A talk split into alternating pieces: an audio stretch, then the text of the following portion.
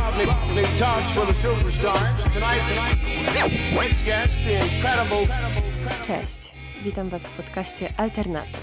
Z nieskrywaną radością dzielimy się z Wami rozmową, którą przeprowadziliśmy z Łukaszem Jędrzejczakiem i Kubą Ziółkiem, czyli elektroniczną frakcją zespołu Alameda. Aby nie uprzedzać faktów, ale zachęcić Was do pozostania z nami, powiem tylko, że podczas rozmowy wiele uwagi poświęciliśmy muzyce.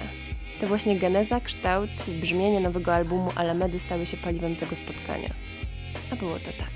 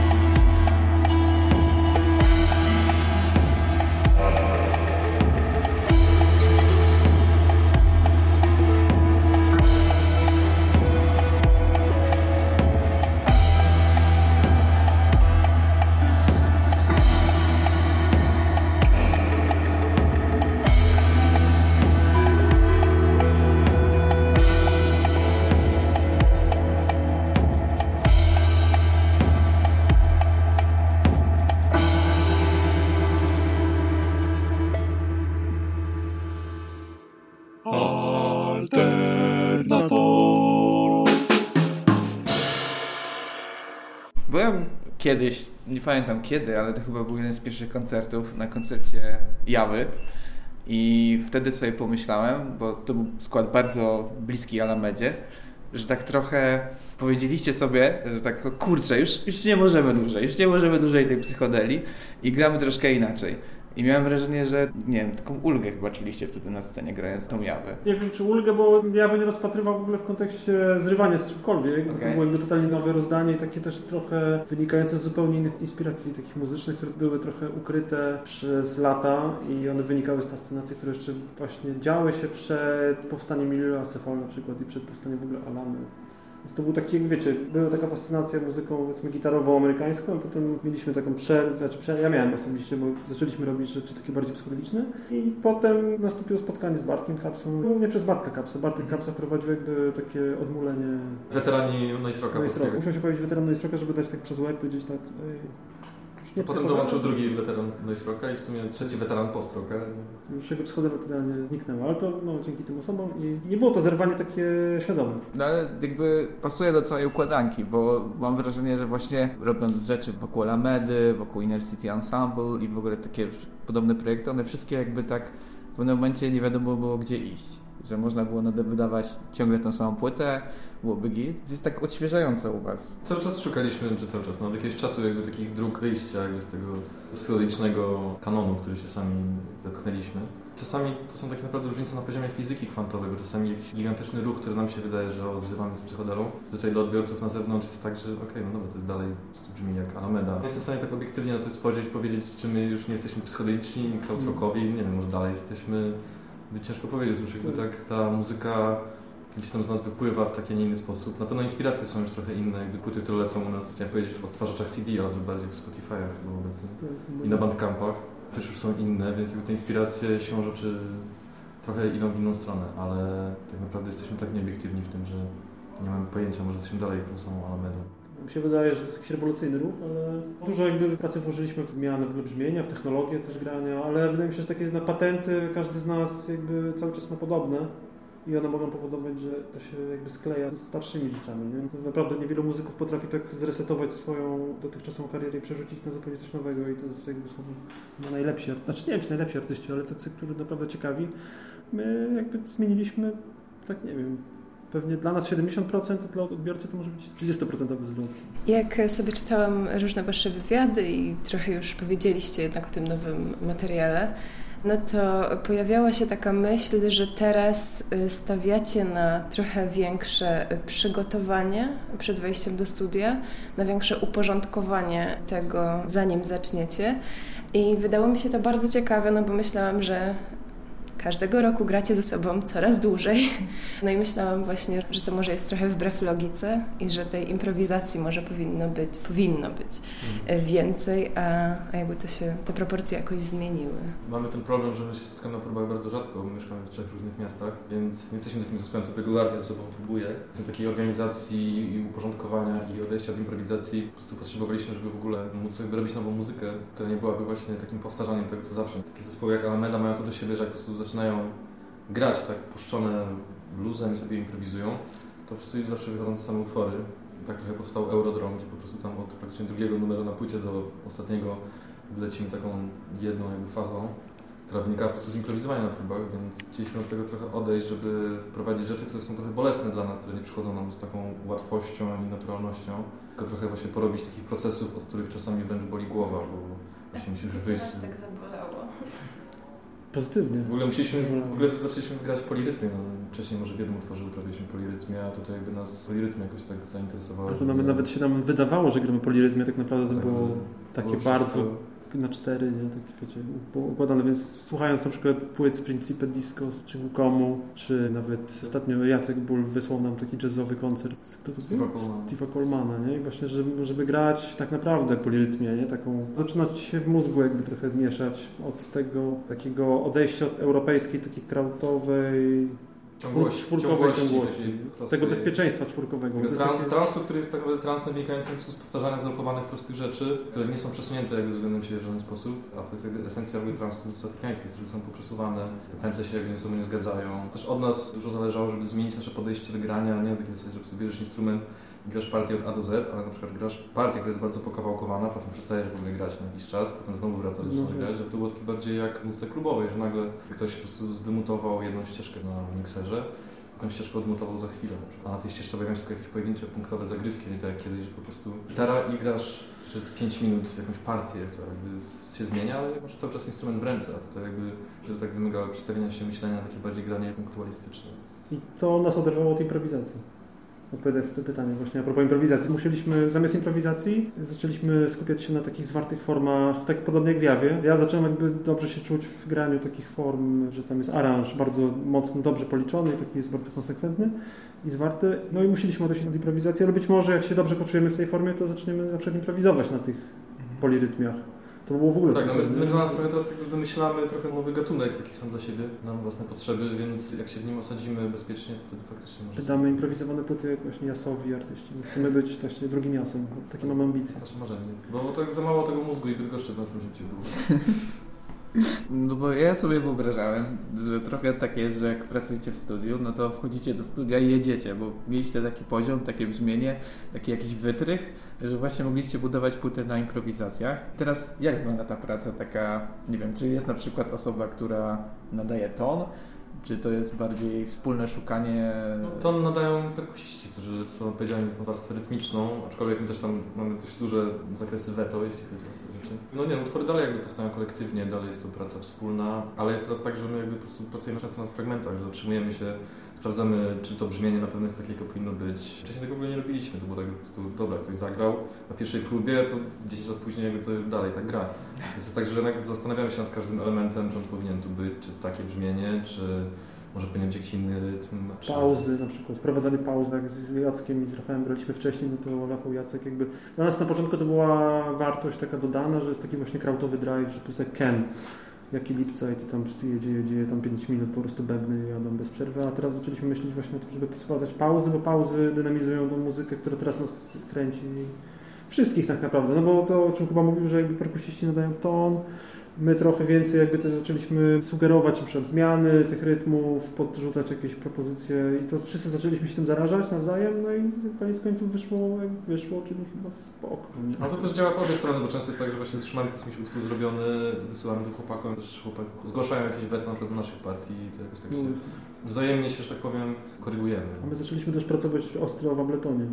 Ableton też daje ogromne możliwości produkcyjne na żywo, takie otwierające w ogóle głowę na zupełnie inne brzmienia, po pierwsze, i po drugie na też jakąś taką rytmikę też inną, bo maszyna na przykład potrafi zaproponować jakiś rytm, który potem próbujesz odegrać na żywo. Tak jak my przed nagrywaliśmy, to też nagrywanie Spektry było dla mnie troszeczkę podobne do nagrywania Eurodrom, ale tutaj jakby staram się teraz konsekwentnie więcej pracy włożyć w to, żeby jednak faktycznie te wszystkie elementy z tej płyty, te, które oczywiście się przenoszą na żywo, żeby je po prostu odegrać, żeby to nie było improwizowanie na temat tej płyty, jak było w przypadku Eurodrom, tylko żeby to było no, taka powiedzmy zwarta luta, nie? Taka podanie tej płyty w takiej wersji live, ale bez rozwadniania tej.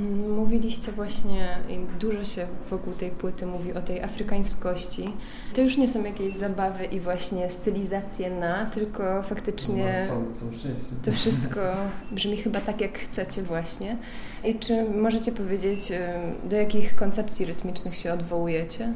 Chyba lepiej mówić o tych konkretnych koncepcjach, niż mówić tak ogólnie o afrykańskości, które jest takim pojęciem niezbyt tutaj chyba dobrym. Czasami oczywiście go używamy, no bo nie mamy wyjścia, ale raczej bardziej wolimy się skupiać na konkretnych gatunkach, które nas inspirują i starać się zrozumieć, jaka jest oś rytmiczna w tych gatunkach, które są często bardzo rygorystyczne pod tym względem. My też jakby staramy się ten rygor w jakiś tam sposób przenieść do naszej muzyki, w tym sensie, że jak nie robimy tych rytmów tak 1 do 1, ale staramy się, żeby jakby już po tej naszej transpozycji one dalej były w jakiś sposób tak rygorystycznie podane, żeby właśnie nie iść w jakieś free improwizowanie na bazie tych rytmów, tylko raczej trzymać się pewnych struktur. To jest muzyka Gokong z południowej Afryki, o bardzo wyrazistej, synkopowanej rytmice. Jest to muzyka Kuduru z Angolii. Batida, no to już jakby ta wersja lizbońska. Czasami się pojawiają takie rzeczy na przykład, że w jednym utworze pojawia się rytm makulele, który jest brazylijskim rytmem, do którego na przykład z kolei Jacek dodaje perkusję, która jest właśnie batidowa. Takie mezalianse się raczej nie spotyka, może w jakichś takich bardziej progresywnych, bardziej eksperymentalnych produkcjach. Te rytmy jakoś tak się nie spotykają, a my na przykład staramy się te rytmy ze sobą łączyć, że rytmy pochodzą zupełnie różnych kultur, rytm makulele to jest takim rytmem bardziej wodzącym się z wręcz może z capoeiry, jest jakby osadzony w rytmice batidy. Są takie rzeczy dla nas też odświeżające. No i właśnie wolimy o tym bardziej mówić. Graliśmy Eurodrom, to ta muzyka była afrykańska po prostu. Rafał miał jakieś takie rytmy, troszkę czerpnął z tradycji voodoo, ale to nie było tak do końca przemyślane. Dalej też u nas nie jest przemyślane tak w 100%. Jeszcze ale są takie momenty... Udało nam się tak jakby trochę tam z 5 metrów głębiej się wkopać jakby w tą... I właśnie prowadzi większy rygor, aczkolwiek są jeszcze białe plany dalej w naszej muzyce. Myślę, że tak w przyszłości będziemy starać się jeszcze bardziej podchodzić do tego, jeszcze rygorystycznie, jeszcze bardziej w sposób zorganizowany i taki konkretny. To jest taki moment tranzycyjny dla nas. Wydaje mi się, że istnieje spora szansa, że jest na przykład jakiś słuchacz w Polsce, który słuchał wcześniej płyty Alamedy, teraz odpali tą i na przykład zobaczy o Batida i to będzie pierwsze jego spotkanie z tym terminem. Czy macie do takiego słuchacza jakieś takie wskazówki, co dalej po waszej płycie na przykład posłuchać, żeby bardziej wejść w te tematy rytmiczne? No to przede wszystkim zespół taki, który się nazywa H.H.Y. The Macumba. On jest takim trochę projektem, którym gra na perkusji Juan Pais Filipe, którego można kojarzyć na przykład z grania z Bertem Friedmanem, który wcześniej grał z Jakiem Liebezeitem, czyli tu się trochę zazębia ten wątek Alamedy, krautrocka, Portugalii, Batidy. Są jakieś takie, jak ta gra, ile uścisków ręki prowadzi do Kevina Bacona, no to ile uścisków ręki prowadzi od Alamedy do Jackiego Liebezeit. Jeszcze po drodze musimy zobaczyć o Batidę. Zboczyć z trasy. I o tą Portugalię, więc to na pewno ten zespół. Tylko on jest jakby bardziej transowy, jest jakby bardziej klubowi, a H.H.Y. Macumba jest takim bardziej tribal, transowym rytmem, z takimi nieregularnymi czasami rytmami, że tam na przykład na 11, 13, więc to jest jakby trochę jeszcze inny typ muzyki. Na początku inspiracją była zespół Nihiloxica, który nie jest chyba batidowy. Nie. Zupełnie nie jest, ale ta transowa. Taka muzyka ze środka Afryki, co nawet jakby... Ja myślałem, że w ogóle pójdziemy bardziej w stronę taką transową, że to wszystko, jak słuchaliśmy, i tak pierwsza taka euforia była na temat Nihiloxici, która nie ma nic wspólnego z Batidą, ale jakby jest gdzieś tam w tym dużym takim worku afrykańskości. No właśnie, znowu wracamy do tego, ale taki już z konkretnymi elementami. To myślałem, że to będzie właśnie takie minimalistyczne i surowe, ale oczywiście poszło w taką stronę, przez to, że zaczęliśmy wrzucać różne inne inspiracje, no to się to tak trochę ubarokowiło. Mam tą tendencję do ubarokawiania wszystkiego i takiego wsadzania zbyt dużej ilości elementów, z których potem musimy się otrząsać. Gdzieś na pewno dochodziło do puryfikacji naszej muzyki, na razie to jest taki trochę mały mętlik inspiracji, brzmień. No ale a propos Batidy, to jeszcze Príncipe? No cały katalog Príncipe, to jest jakby muzyka już taka stricte klubowa, to też nie ciężko jest znaleźć przełożenie z tego, co my robimy z Alamedą na tą Batidę, wykonanie Príncipe, dlatego powiedziałem o tym H.H.Y. Macumba, co tam jest na grze zespół. Żywy zespół, łatwiej to tak sobie... Łatwiej sobie zwizualizować, że to są faktycznie jakieś podobne sprawy. To jest muzyka z przedmieść Lizbony, z kim to był Mocho. I tam jakby jest właśnie no, ta eksperymentalna strona tego kuduro z Angolii, która potem została nazwana Batida, zaczęła kiełkować, aż doszło do takich na przykład eksperymentalnej produkcji typu DJ Mega Fox, który już ma czasami zupełnie abstrakcyjne rytmy. I też doszło do mezaliansu z muzyką dżuk, trapem. To też jest jakby już taka muzyka, która nie jest czysta, która nas inspiruje przez to, że tam się pojawiają się te takie dodatkowe wątki europejskie, zachodnie. Ta muzyka, którą my się inspirujemy, mówimy, że ona pochodzi z Afryki, ale tak naprawdę ona pochodzi z takiej permanentnej oscylacji między Afryką a Zachodem. Czyli właśnie producenci z Príncipe, z Lizbony, no to w równym stopniu są zainspirowani kuduro z Angolii, jak właśnie footworkiem. Przez tą permanentną oscylację zatraca się taka czystość, jakaś, nie wiem, etniczna, kulturowa, to trochę zmierza w stronę fuzji różnych rzeczy, czyli na fusion. No takie 2-0 fusion, albo 3-0 nawet. Tak samo jest Common, że to jest muzyka, która gdzieś tam się inspiruje rytmiką taką właśnie zuluską, południowoafrykańską. Właśnie też grał na bębnach, aczkolwiek nie miałem jeszcze możliwości dotrzeć do tych oryginalnych nagrań, ale tak z wywiadów wynika właśnie z DJ-ami, że to jest inspirowane takim graniem żywym. Przez to, że DJ-e tam produkują muzykę na Fruity Loopsie, no to zaczęli też brzmienia wykorzystywać z paczek takich używanych w Europie przez DJ-i, więc to słychać w ogóle industrialowe nawiązanie, więc to jest muzyka, która właśnie ma rytmikę w RPA, potem to wszystko gdzieś przelatuje przez północ świata, Niemcy, Stany, Wielką Brytanię, wraca tam w jakimś takim zmutowanym w ogóle wydaniu. I potem my jeszcze to przerabiamy. To nas zaczęło właśnie tak jarać, że to jest w ogóle muzyka jakaś taka transnarodowa, jakaś taka, która pokazuje faka w ogóle wszystkim nacjonalistom. Znaczy, to nie jest polityczny jakiś statement oczywiście, tylko tak post factum już zaczną w dobie obecnych wydarzeń chcę myśleć, że spoko, że taką muzykę robimy nie jakąś tam brytyjską czy kurde niemiecką. Ja jeszcze tylko chciałam na chwilę wrócić do tego wątku klubowego. Czy kiedyś przypuszczaliście, że Alameda może być tak klubowo-taneczna? Mieliśmy na pierwszej płycie Duch Tornada, był utwór, który miał roboczy tytuł techno. Tam Jacek wprowadził taki burialowy beat. Tak, no. taki wręcz footworkowy, więc jakby spoko, no może ta klubowość gdzieś tam była obecna już od samego początku, na pewno w mniejszej dawce niż obecnie. Tylko my najwięcej słuchamy, zresztą z Kubą przynajmniej. Piotrek też w ogóle się wkręcił mocno w taką muzę, z tego co tam podsyła, to też jest jakby w ogóle równolegle. Muzyka klubowa trochę się zmieniła pod tym względem, że jest bardzo brzmieniowo oczywiście bardzo ciekawa, no bo jednak elektronika to jest to, że taki tygiel, gdzie się najwięcej nowych pomysłów brzmieniowych dzieje, to jednak też rytmicznie stała się, przez to, że ona jest właśnie komponowana na maszynach, to jakby patenty rytmiczne tam się pojawiają, no one nie są często do zagrania przez żywych ludzi, więc one też są w jakiś sposób inne niż to, co do tej pory słyszeliśmy, więc też jakby rytmicznie się bardzo dużo dzieje, to też nas bardzo inspiruje, żeby czasami potem próbować te takie abstrakcyjne rytmy maszynowe oddawać właśnie w żywym graniu, co też na przykład robimy w Kiern Lai, przez to, że na przykład gramy tam z Kubą Jańskim, który jest bardzo dobrym perkusistą, który ma jakby taką właśnie totalną rozdzielność kończyn i rozdzielność w ogóle półkul mózgowych, metrycznych i tak dalej, to jakby on też jest w stanie te abstrakcyjne rytmy właśnie kom oddawać na żywe granie, na żywej, para żywej perkusji. Potem względem też ta elektronika klubowa, to nie tylko chodzi o to, żeby sobie potańczyć i żeby mieć fajny wieczór przy winie, tylko też chodzi o to, żeby wprowadzać jakieś nowe elementy tej właśnie muzyce takiej typowo żywej, której wcześniej nie było. Jest jedna rzecz, która mnie zaskoczyła w tej płycie, ale to jest taka rzecz niemuzyczna, bo pamiętam jak zgadaliśmy sobie kiedyś o brutalizmie magicznym i też teraz przygotowując się do wywiadu znalazłem takie twoje zdanie, że kurczę, lubię sobie tak opisać płytę, jakąś historię, jakimś kontekstem. No i tutaj chyba jest trochę tego mniej. Nie ma takiego wielkiego statementu, nie ma żadnej opowieści. Czy coś dorzucisz jakby w trakcie? Jak ta płyta zacznie żyć swoim życiem? Czy tak ma być, że już będzie bez czegoś takiego? Wiesz co, no nie wiem, jest tam jakiś taki statement chociażby chyba zawarty, no nie jest takie explicite, ale to co my robimy trochę działa na takiej granicy jakiegoś takiego przewłaszczenia kulturowego. To jest też ciekawe, żeby w ogóle o tym też trochę pogadać w kontekście, jakbyśmy chcieli widzieć w ogóle nasz kraj, Polskę, jakbyśmy chcieli widzieć te właśnie elementy jakby z innych kultur, które by tutaj miały być zaszczepione, no bo jesteśmy tak krajem bardzo monolitycznym, bardzo białym. To co my robimy, ktoś może pomyśleć, że jest trochę na zasadzie jak po prostu jakby robić jakąś wersję reggae w Polsce, tylko po prostu przykleić sobie dready i śpiewać Rastafari. My staramy się tego nie robić, staramy się znaleźć tą taką płynną granicę między przywłaszczeniem a po prostu inspiracją. I nie wiem, czy tam to do końca wychodzi, czy nie, ale no jeżeli tam jest jakiś statement w tej muzyce, to jest właśnie tylko taki, że jakby projektujemy sobie taką Polskę, jaką chcemy, żeby była taka zróżnicowana, jaką chcemy, żeby zapraszać tam ludzi z innych krajów, którzy są po prostu innego koloru skóry, innej narodowości i nie bać się, że po prostu oni tutaj będą się czuli źle. To jest jakby no... Ateistyczne. Znaczy bez kościołów zorganizowanych. Można wierzyć w co się chce, tylko żeby nie było tam jakichś... To nie ma jakby tutaj wielkiej filozofii w tym, tylko jest bardziej chęć jakby wypracowania sobie fajnego świata.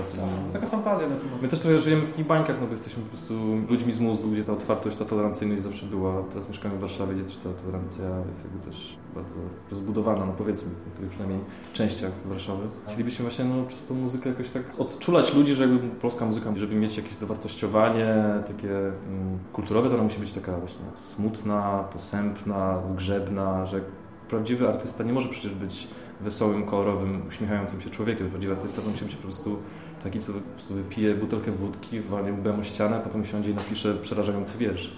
Że to jakby odejść jakby od tej wizji muzyki, która może być dowartościowana w Polsce. Tak już nie jest do końca, nie? Że jest taki posępny, zgrzebny jakby styl. No tak, no to tak naprawdę trzeba było w sumie, nie wiem, Lado, ABC, żeby to... No ale wcześniej powiedzmy była scena jasowa, nie? To jakby to były cały czas jakby... małe jakieś takie no, środowiska i my staramy się ten klimat jakby dalej ciągnąć. No tak, to też jest jakaś kontynuacja w sumie faktycznie, że spuścizna trochę jasu, może Lado APC, no tak, po prostu, że to najwięcej słuchaliśmy z polskiej muzyki tych artystów, więc gdzieś tam może nie sama muzyka nas inspirowała, tylko podejście do robienia muzyki, podejście do tworzenia i dlatego się jakby najlepiej czujemy w towarzystwie, nie wiem, Sławka Janickiego, czy Macia, czy Szamburskiego, Pawła, czy Marionetki, czy wymieniajmy, ale nie teraz ktoś to tam jest. Kuba Janicki. Kuba Janicki. No generalnie Janiccy i Macumba. Jest naszym sąsiadem, tak. No, przynosi ziemniaki. Moglibyście jeszcze dwa słowa powiedzieć o tym, że Alameda zmieniła się w Alamedę i o tym, co to oznacza i czy tamte Alamedy będą istnieć, czy... Nie, no, na razie nie planujemy innych Alamed. Chcemy uprościć ten cały system. Cały system nazewnictwa. Jednym z chcieliśmy uprościć, z drugiej strony wymyśliliśmy nazwy, które nie można wpisać w Spotify. No ale to jakby zawsze musimy sobie jakoś po prostu utrudnić życie. Znaczy to jest pytanie do Ciebie, bo Ty zacząłeś na samym... Nie będzie więcej Alamed w sumie, więc jakby została tylko jedna Alameda, więc jakby po co już te cyferki, które oznaczały jakby jakąś tam wersję Alamedy. W tym momencie jest tylko Alameda z kreskami, no kresek jest dalej 5, czyli jakby to pokazuje jakąś tam kontynuację, ale to już nie jest jakby cyferka. I tylko o to chodziło tak naprawdę, żeby zmienić jakiś zapis. Chcieliśmy zrobić Alameda V, ale stwierdziliśmy, że to będzie... Trochę tak zbyt poważnie. Tak, zbyt poważnie. Rzymskie cyfry jak nazwy zespołu to nigdy nie jest dobre. Schizma, nie? Trochę schizma. Mm-hmm. Albo tak, albo to za poważnie. Taki death metal. Ale ja też jestem fanem tego zespołu, czy bardziej może nie tego zespołu, co bardziej tego zapisu. To jest taki zespół, który wydał w Mondoi płytę kropki i podkreślniki tylko. Nawet nie ma żadnej litery. I podoba mi się takie coś, że po prostu w sumie można nabie, ktoś to znajdzie na Spotify czy nie. Robisz nabie, muzykę, jesteś jakimś dziwnym kolesiem. Ja nie masz za bardzo nic w życiu zaoferowania. No, nazywasz się jakoś, żeby tam było dziwnie. Podoba mi się taka dezynwoltura w tym i to, że w sumie nie musimy się silić na to, żeby być jakoś rozpoznawalni. Niech żyje nie za. No, jak komuś się spodoba, jak trafi naszą muzykę, mu się spodoba, no to fajnie, jak nie, to trudno. Ale też oczywiście ma to wymiar biznesowy, bo wiemy, że takie są teraz trendy, że nazwy... To prawda, a też z drugiej strony właśnie też... Internetowne, są... dziwne, więc my trochę wytrzymaliśmy rynek. My też lubimy na przykład zespoły vaporwave'owe, które się po prostu nazywają po koreańsku lub po japońsku, a są na przykład z Oakland. Jakoś nikt się nie przyjmuje w Oakland, że nie jest w stanie tej nazwy zczytać, albo że jak wpiszesz to w internecie, to ci po prostu jakieś krzaki wyskakują. No bo to też sprawia wrażenie, że jakby Alameda w jakiś sposób okrzepła, w sensie osobowo, na przykład że nagle nie będzie Alamedy w duo, nie będzie Alamedy w trio, tylko właśnie będziecie już tym składem przez jakiś czas. Czy tak jest? Czy właśnie nadal będzie tak? No nie, no mam nadzieję, że będziemy takim składem przez bardzo długi czas i tam się nic nie wysypie. No bo nawet z szóstką, bo z Szymonem Szwarcem jeździmy jako naszym producentem. Dzisiaj będzie właśnie trzeci koncert, ale pierwszy po płycie. Możemy w piątkę i Szymon jeszcze jako taki producent, taki trochę, jak nazywał się ten gość, który miksował African Head Church. Sherry? Sherry, to. Może, no, moje fantazje. No to tak, ale to jeszcze długa droga do tego, a póki co no to faktycznie Alameda okrzepła, no też jakby się strasznie w sumie zżyliśmy i przez tą pandemię i przez to, że w ogóle były takie momenty, że już nie wiedzieliśmy do końca, czy w ogóle jeszcze zespół będzie dalej działał, bo po prostu były takie momenty naprawdę kryzysów muzycznych. Zanim stworzyliśmy Spektakl, stworzyliśmy jeszcze, nie wiem, 3-4 utwory, które zagraliśmy może raz czy dwa na żywo i po prostu wywaliliśmy je do kosza. I nagle było tak, że w sumie to po iluś tam latach nie mamy żadnych nowych utworów, bo je właśnie skasowaliśmy. Były takie momenty zapaści i zawieszek. Trochę był ten problem, że jakby nie był problem w robieniu utworu, tylko był problem taki, że właściwie jakie my chcemy robić utwory. Tak. Nie byliśmy w stanie sobie znaleźć drogi. Wiedzieliśmy, że nie chcemy grać po prostu kolejnych krautrockowych, psychodelicznych płyt. Powstał jakiś utwór taki popowy? Był popowy, przeszliśmy przez etap popu, przez etap hip-hopowego rytmu. Tak. Więc naprawdę duże takie zmiany. Ale to się nagrało. No właśnie nie, to się nagrało. W sumie... Chociaż mamy jakieś tam z koncertów, jakieś takie nagrania z koncertów, no ale nie będziemy nagrać udostępniać.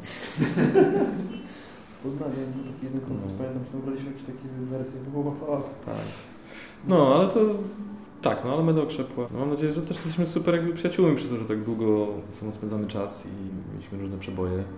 Też takie różne osobiste, więc jakby tak się mega zżyliśmy, no i ta piątka jest takim rdzeniem. Raczej ewentualnie to będziemy właśnie to rozbudowywać, niż tam odejmować albo zmieniać konfigurację. Powiedzieliście o tej dezynwolturze i o tym, że no, nie musicie się silić na nic.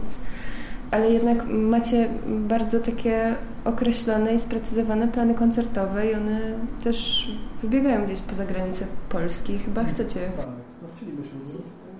Bardzo, no. Teraz są takie czasy, czasami im mniej ci zależy na promocji, tym się potrafisz bardziej wypromować, bo im jesteś po prostu dziwniejszym jakimś tworem, tym ludzie cię bardziej jakby zauważają. No. Granica między promocją a antypromocją obecnie jest jakby, mam wrażenie, bardzo zamazana. Czasami to są jakieś przypadkowe ruchy, czasami można się napracować, a potem jest takie wrażenie, że nikt jakby nie widzi, a wystarczy jakiś jeden ruch dziwny i działa. Zagramy teraz w Czechach, pierwszy koncert w ogóle w historii za granicą.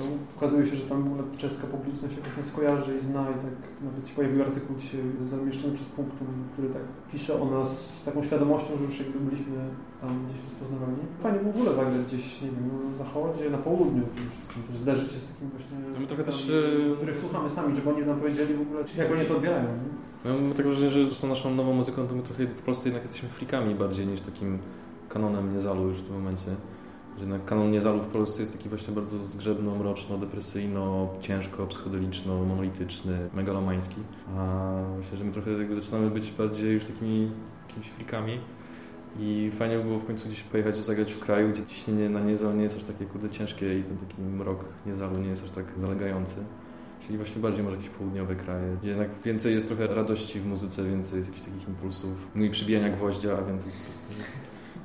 wesołości, nie wesołości, ale jakiejś takiej pozytywności, rozumianej trochę bardziej głęboko niż tam uśmiechanie się, do wszystkiego bardziej żywego, więcej życia. A propos właśnie takich ciekawych ruchów promocyjnych, to dla mnie na pewno ciekawą rzeczą jest to, co macie teraz na stronie Bandcampu Brutality Garden, czyli że od 2 lat każda płyta jest volume 1 i mnie na przykład ciekawi, kiedy będzie volume 2. Nigdy właśnie. To też jest nieświadomy ruch. To było tak, że po prostu my jakby chcieliśmy tak logicznie wydawać epki, które były jakimiś trylogiami albo nawet takimi wieloczęściowymi elementami, no ale tu dochodzą jakby nowe płyty, no więc nie można tego nazwać Volume 2, bo to jest nowy projekt. Nic się jeszcze nie powtórzyło, nic nas jeszcze nie nagrał drugiego wydawnictwa. Nie wiem, to jest mi dobry pomysł. Nagramy drugą płytę, nagramy, nazwijmy ją inaczej, tylko Volume 1. Nie, dla mnie, ja tam nie mam z tym jakiejś koncepcji, nie, moim zdaniem to jest bardzo proste, bo to jest trochę zainspirowane światem komiksów, nie? Że komiksy też masz różne tytuły, masz jedną wytwórnię, teraz na przykład Image, która wydaje wszystkie komiksy w podobnej szacie graficznej i masz po prostu wychodzi komiks, on jest Volume 1, wychodzi inny komiks, też jest Volume 1 i potem wychodzi drugi volume tego pierwszego komiksu, wtedy jest volume 2. Potem jakby wspierasz... Się nie robi, nie, no właśnie Image Comics jakby jest jedną z najbardziej tam dobrze działających, no, gdzieś tam niezależnych komiks. Ale pewnie volume 2. Więc jakby stąd się wzięła ta idea, no oczywiście jak zwykle w świecie muzycznym to jest tak odbierane trochę, że jest taka konfuzja, no bo my dalej nie jesteśmy w stanie jasno sprecyzować, o co nam chodzi.